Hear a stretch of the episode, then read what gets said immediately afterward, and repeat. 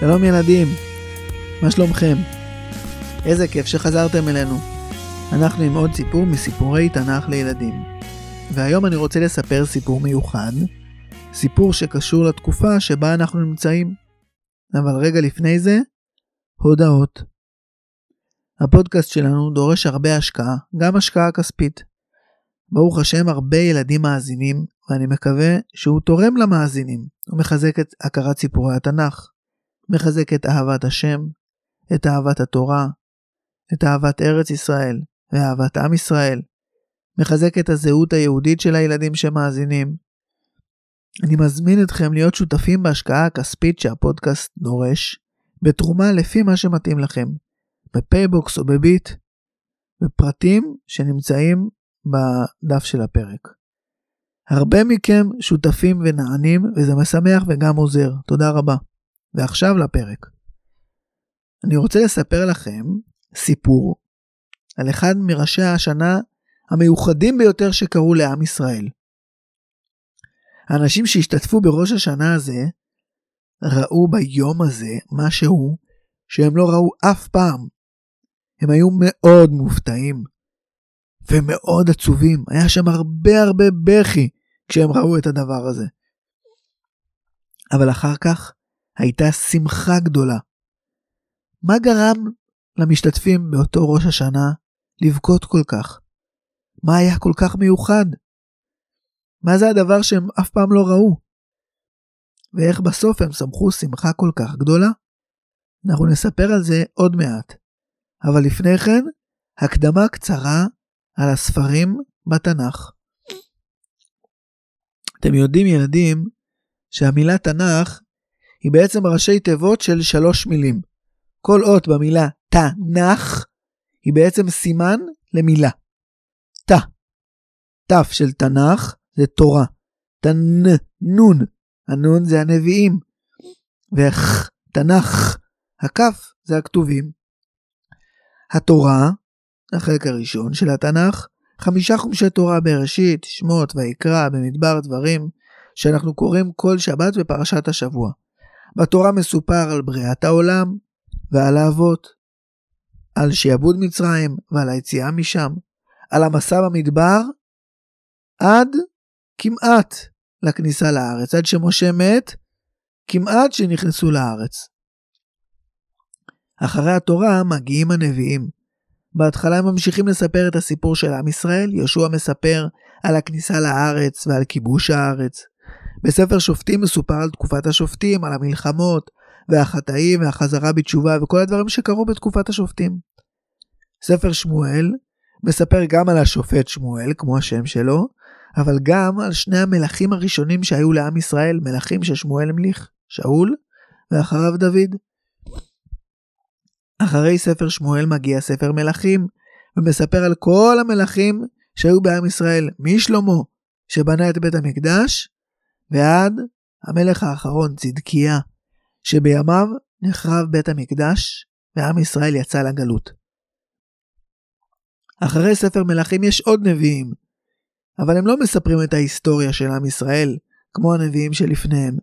הם מלמדים אותנו מה הם אמרו לעם ישראל. הקדוש ברוך הוא שלח אותם, את ישעיהו, את ירמיהו ואת יחזקאל להחזיר את עם ישראל בתשובה. ולהגיד להם כל מיני נבואות. וגם יש עוד 12 נביאים, נביאים קטנים שלא אמרו הרבה דברים והתחברו ביחד לספר אחד שנקרא תרי עשר. תרי עשר זה 12. טוב, אז אמרנו מה יש בתו של התנ"ך, בתא של התנ"ך, בתורה. ואמרנו מה יש בנון של התנ"ך, בנביאים. אבל יש עוד חלק שנקרא הכתובים. התנ"ך, הכף, מסמלת את הכתובים. מה זה הכתובים? מה כתוב בכתובים? הכתובים הם ספרים שלא נכתבו בנבואה, אלא ברוח הקודש. הנביאים היו אנשים מאוד מיוחדים. השם שלח אותם להגיד משהו לעם ישראל, או למישהו אחר, או לכתוב איזושהי נבואה מסוימת. אנשים שיש להם רוח הקודש הם לא נביאים, לא שלחו אותם להגיד משהו או לכתוב משהו, אבל הם הרגישו שהם רוצים לעשות דברים גדולים ומיוחדים, או לכתוב דברים חשובים. וכשהם עשו או אמרו את הדברים המיוחדים שהם עשו, הם הרגישו הרגשה מאוד מרוממת ומיוחדת, הם הרגישו שהקדוש ברוך הוא נמצא איתם. בכתובים יש הרבה ספרים.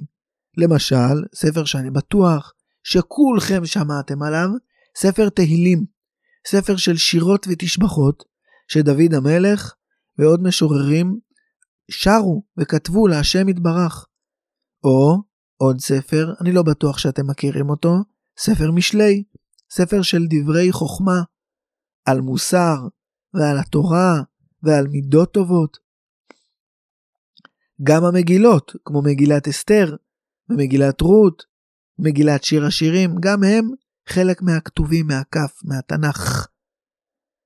ויש בכתובים צמד של ספרים שקוראים להם עזרא ונחמיה. הספרים עזרא ונחמיה שנמצאים בכתובים של התנ"ך נכתבו על ידי שני מנהיגים שהובילו את עם ישראל בתקופה מאוד מיוחדת שנקראת שיבת ציון. שמעתם פעם על שיבת ציון?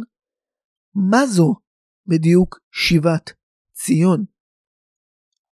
זאת הייתה תקופה שבה עם ישראל שב לציון, חזר לארץ ישראל ולכן קוראים לה שיבת ציון. בפעם הראשונה עם ישראל נכנס לארץ אחרי יציאת מצרים עם יהושע. יהושע הכניס אותם וכבש את הארץ, ואחר כך הובילו את עם ישראל אחרי שיהושע מת, אז השופטים ואחריהם המלכים. אבל אז אחרי כמה מאות שנים שעם ישראל היה בארץ ישראל, הקדוש ברוך הוא החליט להחריב את בית המקדש ולגרש את עם ישראל לגלות. הבבלים החריבו את בית המקדש וגירשו הרבה הרבה יהודים מארץ ישראל לבבל. ובארץ כמעט ולא נשאר אף אחד. היו הרבה גויים ומעט מעט יהודים. הארץ הייתה עזובה ושוממה. היהודים שגורשו לגלות בנו את החיים שלהם בבבל. הם הקימו שם קהילות, הם בנו שם בתי כנסת, קמו שם לקהילות האלה מנהיגים, והיו שם חיים יהודיים בלי מקדש ובלי ארץ ישראל. אבל אז, אחרי שעם ישראל התחיל קצת להרגיש יותר טוב בבבל, והתחיל לבנות את החיים שלו מחדש, באו הנביאים לעם ישראל ואמרו לו, עם ישראל, קדימה, הגיע זמן לחזור לארץ ישראל. ובא המלך של פרס, קראו לו כורש. הוא היה המלך ששלט בכל היהודים שהיו בבבל ובפרס, והוא גם היה המלך ששלט על ארץ ישראל, והוא אמר לכל היהודים, קדימה, אתם יכולים לחזור לארץ ישראל, אתם יכולים לבנות שם את בית המקדש. התקופה הזאת, שבה מלך פרס והנביאים אמרו לעם ישראל לחזור לארץ, ועם ישראל התחיל לחזור לארץ, היא נקראת תקופת שיבת ציון, ועליה מסופר בצמד הספרים עזרא ונחמיה. הם היו מנהיגים של עם ישראל בתקופה הזאת. לא עזרא ולא נחמיה היו מלכים. לא היו אז מלכים לעם ישראל. מלך, מלך פרס היה מלך ענק, ששלט על כל האימפריה הפרסית וגם על ארץ ישראל. עזרא ונחמיה היו רק מנהיגים. מלך פרס מינה פחה לכל אזור בממלכה שלו, מושל, שימשול בכל ארץ, וגם לארץ ישראל, או כמו שקראו לה פחוות יהודה, ארץ יהודה, היה פחה. נחמיה חי בפרס, הוא היה מקורב למלך, הוא היה עם תפקיד חשוב בארמון, והוא ביקש ממנו לצאת לארץ ישראל, לצאת ליהודה, להיות הפחה של יהודה ולעזור ליהודים שנמצאים בארץ ישראל. והמלך הסכים. ונתן לו, שלח את נחמיה להיות הפחה של ארץ יהודה. עזרא היה סופר, הוא נקרא עזרא הסופר, הוא היה תלמיד חכם. הוא למד הרבה תורה ונביאים, הוא כתב ספרים לכן הוא נקרא גם הסופר, ולמד תורה כל היום. נחמיה היה הפכה, ועזרא היה הסופר. אחרי ההקדמה הארוכה הזאת, אנחנו כמעט כמעט יכולים כבר להתחיל את הסיפור עצמו. אבל אני רוצה לגלות לכם עוד משהו אחד רגע לפני שמתחילים. אתם לא תאמינו לי אולי, אבל אני אספר לכם את זה. למרות שהנביאים אמרו לעם ישראל שהם צריכים לחזור לארץ ויכולים לחזור לארץ, ולמרות שאפילו מלך פרס, כורש, נתן להם רשות לחזור לארץ ולבנות את בית המקדש, והוא אפילו אמר שהוא יעזור למי שיחזור, שירצה לחזור. אתם יודעים מה קרה? אתם לא תאמינו. כמעט אף אחד לא חזר מבבל ומפרס לארץ ישראל. זה לא ייאמן, נכון? אבל תחשבו על זה. אנשים כבר בנו מחדש את הבית שלהם, ובנו את בית הכנסת שלהם, והכירו חברים חדשים וקהילה. אנשים מצאו פרנסה, הם חיו בערים גדולות ומפותחות, בלב האימפריה הבבלית והאימפריה הפרסית, ופתאום, לעזוב את הכל, לעשות דרך של ימים ארוכים, דרך ארוכה, מלאת סכנות, ולהגיע לארץ עזובה ועלובה, אף אחד כמעט לא רצה את זה. כמעט אף אחד לא עלה בשיבת ציון לארץ ישראל. והאנשים שכן עלו, היו פשוט אנשים שלא כל כך הצליחו להסתדר בבבל, לא כל כך הצליחו לבנות את החיים שלהם ולהתפרנס. אנשים עניים מאוד, או אנשים חריגים שלא היו להם חברים. אלה, אנשים מהסוג הזה, קפצו על ההזדמנות ל- ללכת למקום חדש, ועלו לארץ. ועכשיו, אחרי כל ההקדמה, שהסברנו מה זה התנ"ך ומה זה הכתובים, ואחרי שהסברנו מה זה תקופת שיבת ציון, ומי זה עזרא ונחמיה, אפשר להתחיל את הסיפור שלנו.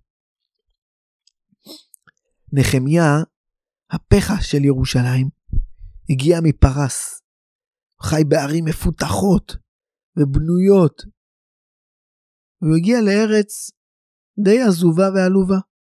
הוא הגיע לירושלים, והתחיל להסתובב בעיר לראות מה צריך לתקן ומה צריך לשפר, והוא לא האמין למראה עיניו. הוא ראה עיר עזובה. החומה של ירושלים היו גלים של אבנים, לא הייתה חומה. היו כמה קטעים בנויים של חומה, אבל רוב החומה הייתה פשוט שבורה לגמרי. נחמיה חיפש איפה גרים היהודים בירושלים, וגילה שכמעט לא גרים שם יהודים. והוא החליט לשקם את העיר הזאת. הוא החליט שהיא תהיה הפרויקט שלו. אז הוא גייס כסף, וחומרי בנייה, וכלי נשק, ועובדים, והתחיל לבנות את חומת העיר.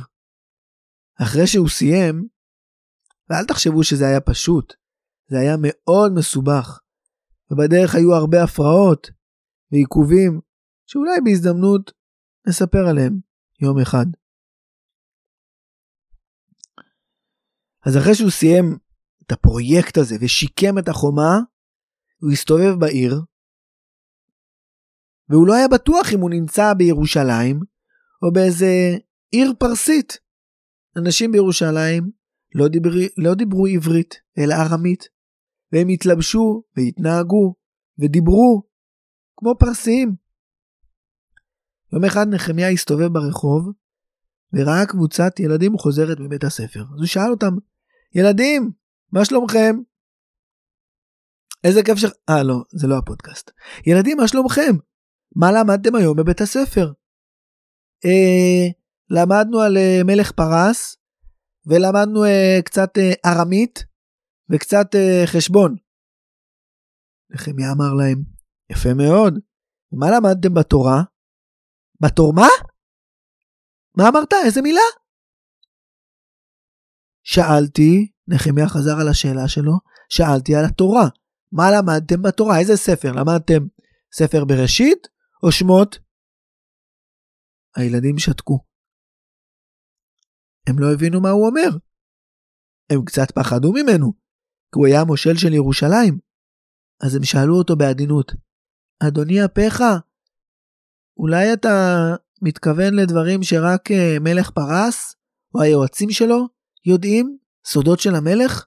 לא למדנו אותם, אנחנו לא יודעים למה אתה מתכוון אפילו. נחמיה הרגיש שהפה שלו יבש, ושהוא בקושי היה מסוגל להגיד להם שלום בקול מאוד מאוד רפה, והוא המשיך בסיבוב שלו. הוא הרגיש נורא. ילדים יהודים בירושלים, בארץ ישראל, לא יודעים מה זה תורה. אין להם מושג. הם לא מכירים אפילו את המילה הזאת. הם לא מכירים את ספר בראשית וספר שמות. הם בטוח, למרות שהוא לא שאל אותם, בטוח לא מכירים את האבות, את אברהם, את יצחק ויעקב. הם בטוח לא שמעו על הרבה מאוד מצוות, אם בכלל הם יודעים מה זה מצווה. הם לא מכירים את סיפור יציאת מצרים. איזה נורא. איזה תקווה יש לעם ישראל. לאן נמשיך ולאן נגיע אם ככה אנחנו נראים? מה עושים? נחמיה המשיך את הסיבוב שלו בירושלים וחשב לעצמו. זה מאוד יפה ונחמד שיש לירושלים חומה משוקמת, אבל ירושלים צריכה שיהיו בתוכה חיים יהודיים של עם ישראל, כמו שהוא אמור לחיות, עם לימוד תורה, עם מצוות, עם דבקות בהשם. מה עושים? אז הוא החליט לשתף בזה, קודם כל, את חבר שלו, את עזרא הסופר. עזרא היה תלמיד חכם, הוא למד הרבה תורה, וידע הרבה תורה. כל היום זה מה שהוא עשה. כשנחמיה סיפר לעזרא על מה שהוא פגש עם הילדים שחזרו מבית הספר, עזרא אמר לו, אני לא מאמין שהילדים האלה לא יודעים מה זה תורה. אתה בטוח? אולי הם לא הבינו מה אמרת? אולי דיברת במבטא פרסי מאוד מאוד כבד, והם לא הבינו למה אתה מתכוון. נחמיה צחק. הם בקושי יודעים עברית, הם יותר פרסיים ממני. איך לא הבינו אותי? אז אולי עזרא חשב על עוד רעיון. אולי הם פחדו לענות לך והתביישו ממך בגלל שאתה אפיך? נחמיה שוב צחק. וואי, עזרא, אתה כזה צדיק וחכם, ואתה בטוח שכולך, שכולם כמוך. אבל מה לעשות שזה לא המצב. תקשיב, אני ראיתי על הפנים שלהם את ההפתעה מהמילים שאמרתי. הם ניסו לחזור אחריי, ולא הצליחו. הם לא ידעו להגיד את המילה תורה. זה היה נשמע להם כל כך מוזר. אין להם מושג, אני אומר לך, תאמין לי. עזרא חשב חצי לעצמו וחצי לנחמיה, ואמר, רגע, זה יכול להיות של ילד יהודי בארץ ישראל ובירושלים לא יודע מה זה תורה? מה זה בראשית? מי זה אברהם? שלא מכיר את המצוות שהשם ציווה אותנו, איך זה יכול להיות? אם זה כמו שאתה אומר, זה באמת נורא. חייבים לעשות משהו. עזרא ונחמיה ישבו לדבר, וזה קרה בסוף חודש אב. ממש לקראת תחילת חודש אלול, ולקראת ראש השנה החדשה. ופתאום, תוך כדי השיחה שלהם, עלה לעזרא רעיון בראש. הוא שיתף את נחמיה ברעיון שלו, ונחמיה מיד התלהב מאוד. הם לא גילו לאף אחד מה הולך להיות, אבל הם שלחו שליחים בכל ארץ ישראל, לכל היהודים שנמצאים בארץ, שהם רוצים שכולם יגיעו לירושלים לקראת ראש השנה. האמת היא שרוב היהודים בארץ לא ידעו בכלל מה זה ראש השנה. היה חג שהם לא הכירו. עד כדי כך המצב היה נורא. אז עזרא ונחמיה פשוט אמרו לאנשים להגיע בתאריך האחד לחודש השביעי להיות בירושלים, ואת התאריכים כולם הכירו. לא היו להם תאריכים לועזיים כמו לנו, זאת אומרת, התאריכים האלה לא היו רק תאריכים יהודיים, החודש השביעי והשמיני והתשיעי, כולם הכירו את זה. בינתיים, נחמיה ביקש מהנגרים שבירושלים, הזמין מהם עבודה. היה מקום ליד אחד השערים של ירושלים, שקראו לו שער המים. לידו הייתה רחבה גדולה. בתנ"ך רחבה גדולה נקראת רחוב. רחוב בתנ"ך זה לא כמו רחוב שלנו, זה פשוט רחבה מאוד מאוד גדולה. וליד שער המים הייתה רחבה גדולה, היה רחוב. ונחמיה הזמין מהנגרים של ירושלים, שיבנו ביחד, זה היה פרויקט שלא היה אפשר לבקש מנגר אחד לבנות, כי זאת הייתה עבודה מאוד מאוד גדולה. הוא ביקש מהם שיבנו מגדל עץ גבוה ומרשים על במה גבוהה מעץ. והמגדל שנחמיה הזמין מהנגרים של ירושלים חיכה מוכן לאחד בחודש השביעי, לראש השנה. הגיע ערב ראש השנה. ירושלים התמלאה במבקרים, מאות ואלפי אנשים פקדו את ירושלים והסתובבו ברחובות שלה. הייתה אווירה מאוד חגיגית. עזרא ונחמיה היו במתח. הם ישבו יום לפני ראש השנה. בבוקר הם נפגשו, ונחמיה אמר לעזרא, עזרא, תראה איזה יופי. בינתיים התוכנית שלנו מצליחה ומתקדמת כמו שצריך. הגיעו באמת הרבה מאוד אנשים מכל רחבי הארץ. עזרא ענה לו, אתה רואה? אתה רואה שעם ישראל הוא עם של אנשים צדיקים? אל תדאג, יהיה בסדר. זה נכון שהם לא יודעים הרבה דברים חשובים. זה נכון שהם לא יודעים תורה, אבל הם ילמדו. נחמיה אמר לו, אתה יודע מה עזרא? אני מקווה מאוד שאתה צודק, בעזרת השם.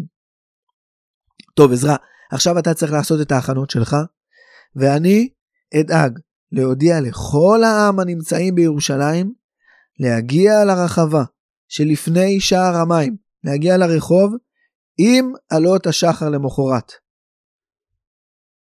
ראש השנה בבוקר, עם עלות השחר, כולם מתאספים ברחוב שלפני שער המים. טוב, להתראות, נמשיך בתוכנית. ניפגש, נדבר. נחמיה יצא מהפגישה ואמר לעוזרים שלו להפיץ את ההודעה בקרב כל היהודים שבאו לירושלים. כולם מתייצבים ברחבה הגדולה שלפני שער המים מחר, יום האחד לחודש השביעי, בבוקר. מה זה בבוקר? עם עלות השחר, עם אור ראשון, עוד לפני שהשמש עולה. העם שהתקבץ לירושלים לא ידעו מה עזרא מכין להם, אבל הייתה איכשהו הרגשה מאוד מיוחדת. הייתה תחושה שמשהו גדול הולך לקרות, וכולם, כולם, שיתפו פעולה והקשיבו למה שנחמיה ביקש. למחרת בבוקר, עם עלות השחר, עדיין חשוך קצת, זה עדיין סוף הלילה. רק נצנוצי אור ראשונים מופיעים בשמיים. והרחבה שלפני שער המים מלאה במאות, באלפי אנשים, נשים וגברים, ילדים וצעירים, כולם התאספו במקום שנחמיה ביקש מהם. ואז עזרא התחיל בתוכנית.